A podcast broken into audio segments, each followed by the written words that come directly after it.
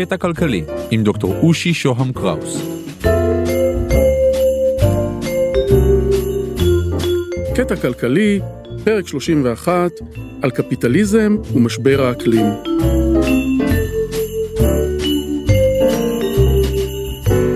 שלום, כאן דוקטור אושי שוהם קראוס, והיום נמצא איתנו דוקטור דוב חנין, אוניברסיטת תל אביב, לשעבר יו"ר השדולה הסביבתית בכנסת. דוב, שלום, תודה שהגעת אלינו. אה, תודה על ההזדמנות לדבר איתך ואיתכם. בשמחה. אמ, המערכת הפוליטית, החברתית, הכלכלית הבינלאומית לא מצליחה להתמודד עם משבר האקלים. איך מתחילים להבין את זה? אה, זו שאלה מאוד מאוד חשובה ובואו אה, לטובת המאזינים שלנו נעשה קודם כל סדר ברמה הכללית ואחר כך ניכנס לפרטים. אה, משבר האקלים הוא משבר דרמטי. אומרת לנו הקהילה המדעית בעולם שהמשבר הזה מאיים על עתיד הציוויליזציה.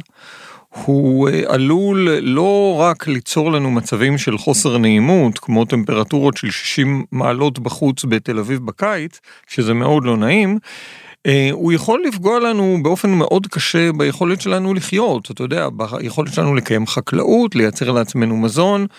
הוא יכול לייצר בעיות חברתיות מאוד מאוד קשות, ואיתן גם בעיות פוליטיות, מלחמות, משברי פליטים ואסונות אחרים. אז המערכת המדעית בעולם, אה, יש בה היום הסכמה מאוד מאוד רחבה שזה המצב, שהמצב הוא מצב מאוד מסוכן ושאנחנו נמצאים בהתחממות מאוד מאוד דרמטית, שמייצרת לנו שיבוש של המערכות האקלימיות בכדור הארץ. אה, רמת ההסכמה על הטענה הזו מאוד מאוד גבוהה. זה נכון שפה ושם אפשר למצוא אנשים שיגידו אחרת, אבל כשעשו לאחרונה, בשנת 2013, מטה מחקר, כדי לבדוק כמה מהמדענים הרלוונטיים באמת מסכימים שזה המצב, גילו שההסכמה שזה אכן המצב היא יותר גבוהה מ-97 שזו רמת הסכמה יותר גדולה אני חושב מאשר ההסכמה על תורת היחסות של איינשטיין.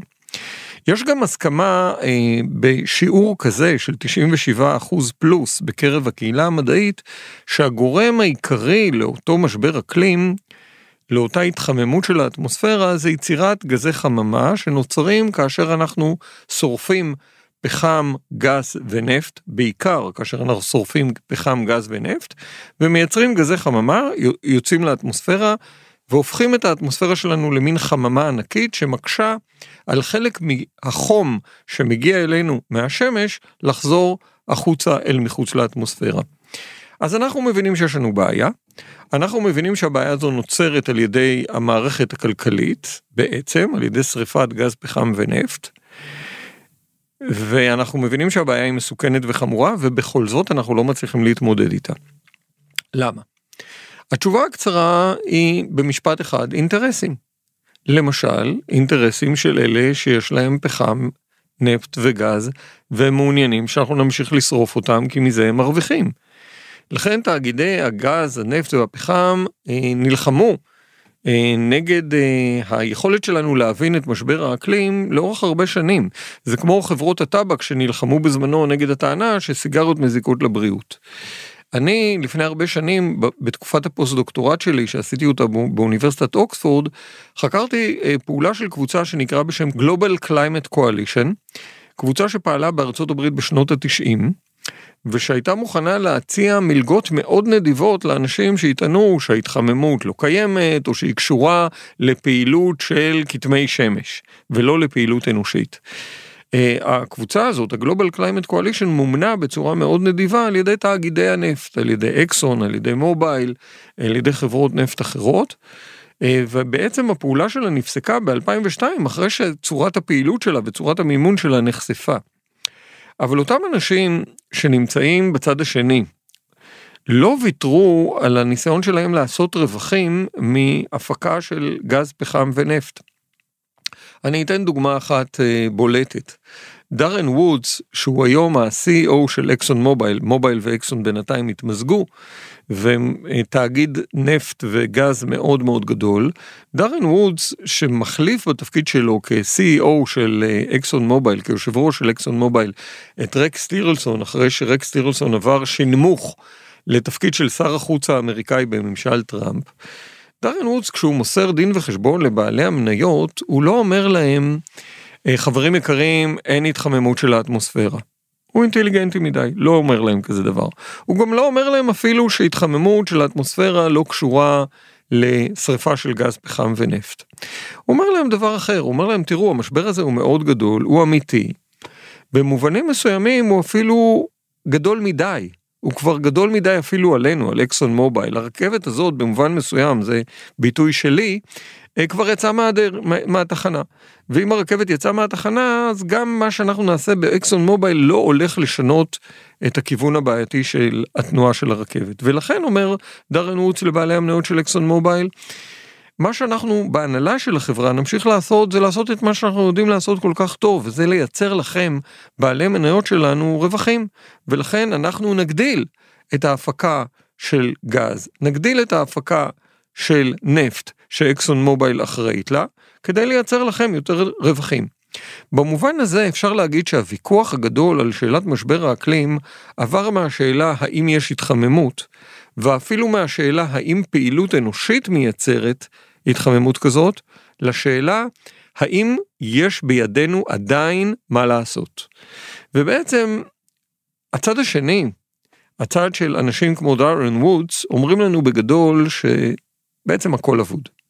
ולכן מה שנותר לנו זה, איך אומרים, אכול ושתו כי מחר במילא נמות, אז בואו נמשיך לחיות את חיינו, נעשה את מה שאנחנו עושים, במשבר האקלים אין לנו מה לעשות כל כך בעניין.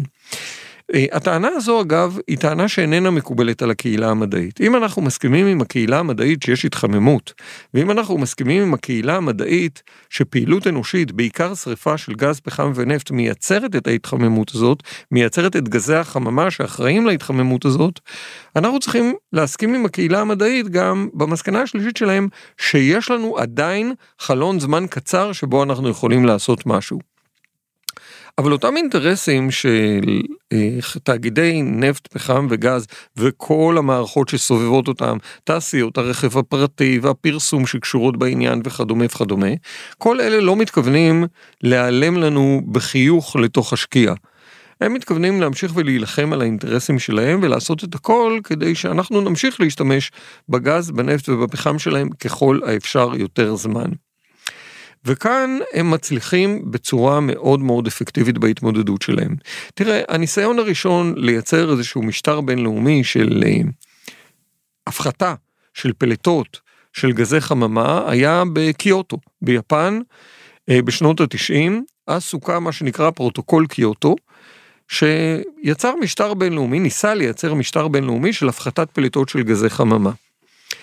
אה, אז באו כל מיני מדינות אה, מתפתחות, כמו הודו, כמו סין, כמו מדינות אפריקה, ואמרו, תראו, מה, איך אתם רוצים שגם אנחנו נפסיק לשרוף פחם, גז ונפט? אתם, האמריקאים, האירופים, אתם יצרתם את כל ההתקדמות הכלכלית שלכם במשך הרבה שנים על בסיס העובדה ששרפתם נפט, גז ופחם, יצרתם את הבעיה, ועכשיו אתם רוצים לגלגל את הבעיה הזאת עלינו, אמר הנציג ההודי, אתם אה, בארצות הברית נוסעים אה, לפעמים במשפחה אחת בשלוש מכוניות, ואתם רוצים מאיתנו ההודים אפילו את הזכות לעלות ולנסוע ביחד באוטובוס.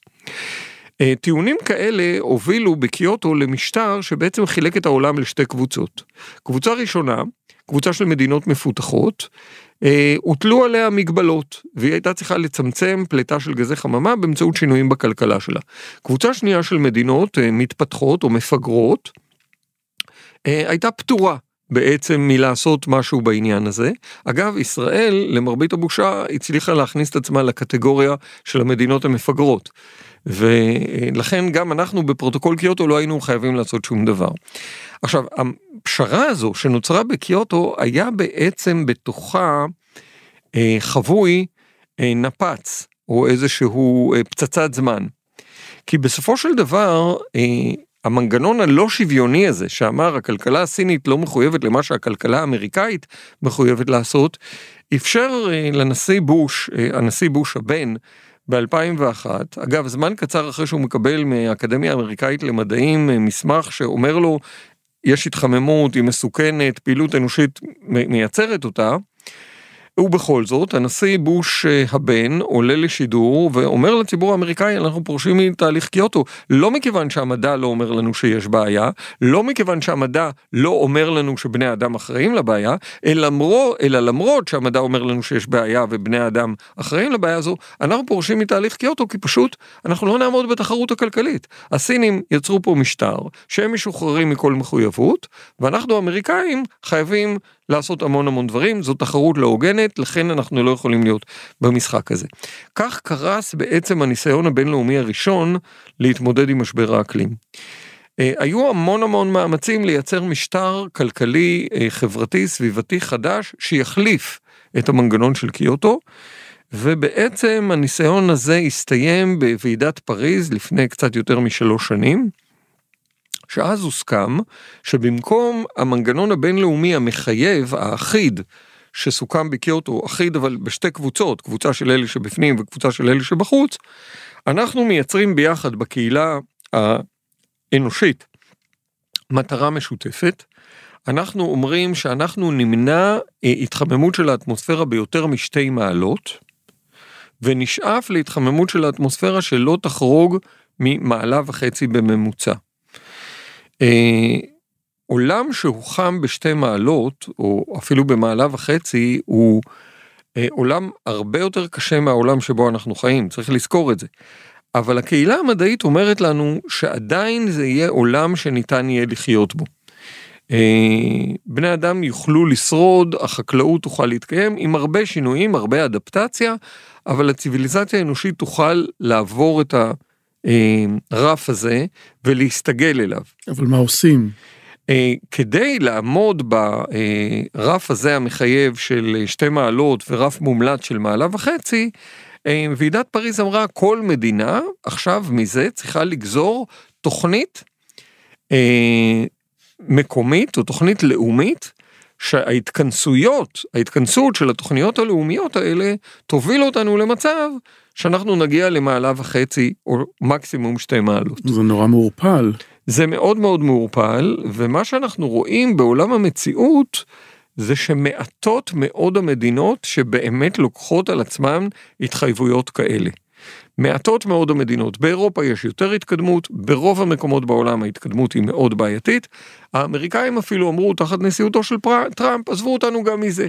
אנחנו אפילו את הסכמי פריז לא רוצים, אנחנו לא רוצים בכלל להתחייב לכלום, אנחנו נעשה מה שאנחנו רוצים.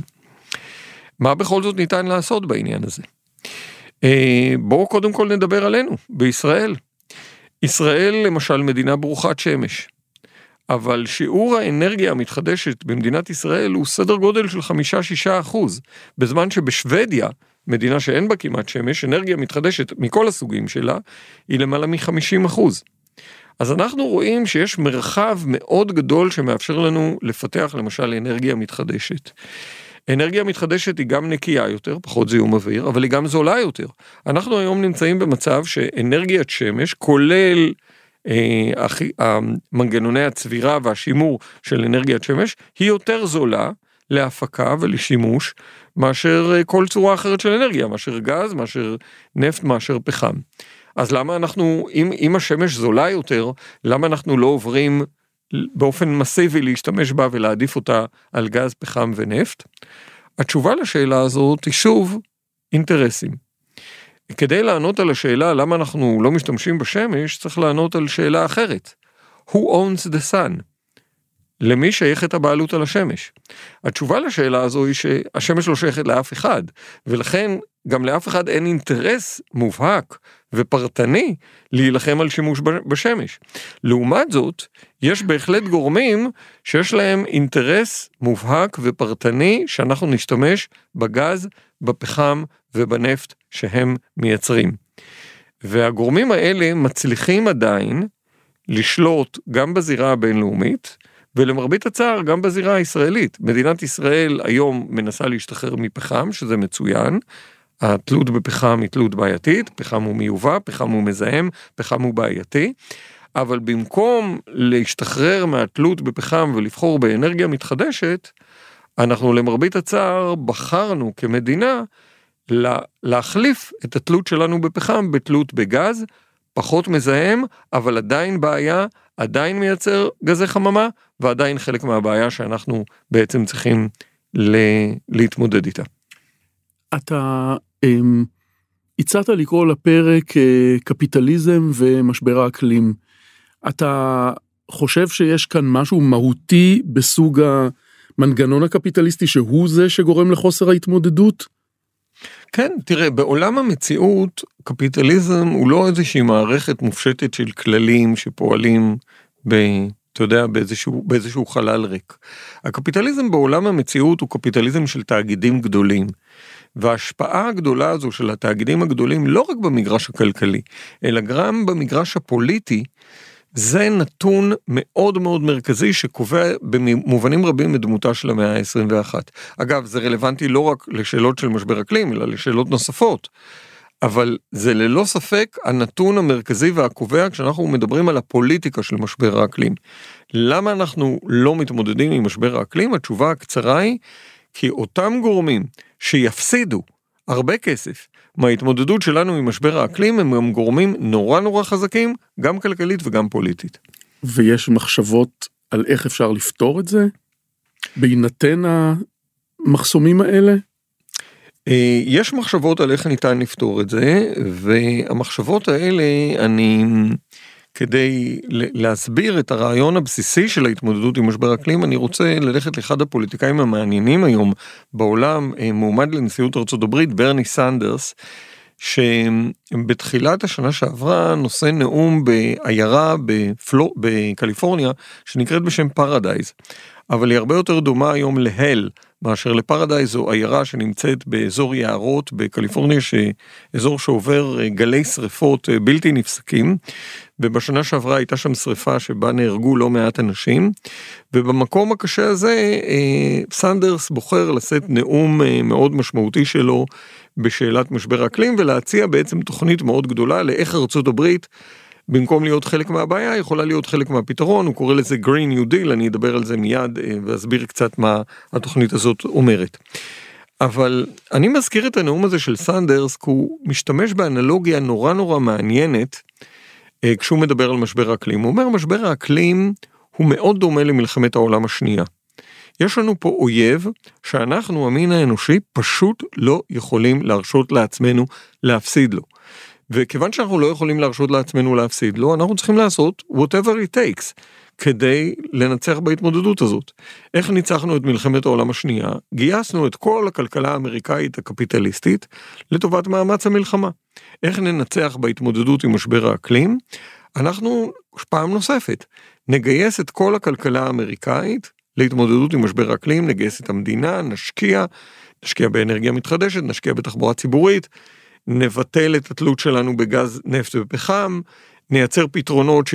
של מעבר צודק שלא ישאירו אנשים מאחור, אותם אלה שעובדים בנפט, בפחם ובגז, נייצר להם פתרונות, ונייצר בעצם אה, New Deal, כן, מין מהלך של מעורבות ממשלתית מאוד מאוד גדולה במשק, כדי לכוון את המשק האמריקאי ואיתו את הכלכלה העולמית בכללותה לכיוונים אחרים. אני לוקח את האנלוגיה הזאת של אה, סנדרס למלחמת העולם השנייה למקום נוסף שנראה לי מאוד מאוד חשוב. כמו שבמלחמת העולם השנייה אנחנו, המין האנושי, ניצחנו בזכות קואליציה, קואליציית כוחות מעבר לכל דמיון, כן, ברית המועצות עם בריטניה של צ'רצ'יל וארצות הברית, קואליציית כוחות באמת מאוד מאוד מאוד מגוונת, בדיוק את הדבר הזה אנחנו צריכים ליצור מחדש כדי להתמודד עם משבר האקלים, לייצר קואליציה פוליטית חברתית של כוחות כלכליים, פוליטיים, חברתיים, שתהיה כל כך מסיבית וכל כך משמעותית, שתדחוף את המערכת הכלכלית והחברתית שלנו לכיוון אחר. בואו אני אתן לך דוגמה מהסקטור העסקי למשל, חברות ביטוח. חברות ביטוח צריכות לשלם הון עתק על אסונות טבע. אה, למה הן לא יכולות להתגייס בצד שלנו? אה, נגד מה שמייצר ומגביר את רמת הסיכונים לרמה אה, בלתי אפשרית גם עבורם וגם עבור האנושות. דוקטור דוב חנין, אוניברסיטת תל אביב, לשעבר יושב ראש השדולה הסביבתית בכנסת, תודה שהיית איתנו. תודה לך אושי. אני מרצה ומייעץ בתכני הפודקאסטים, תוכלו להשיג אותי באושי את אושי.co.il, תוכלו לשלוח לי וואטסאפ ב-050-8898-322, בבקשה רק וואטסאפ, או לקרוא לי במסנג'ר של פייסבוק, אושי שוהם קראוס באנגלית. תודה לקווין מקלוד על המוזיקה, תודה לרון טוביה, עורך הפודקאסטים של גלובס.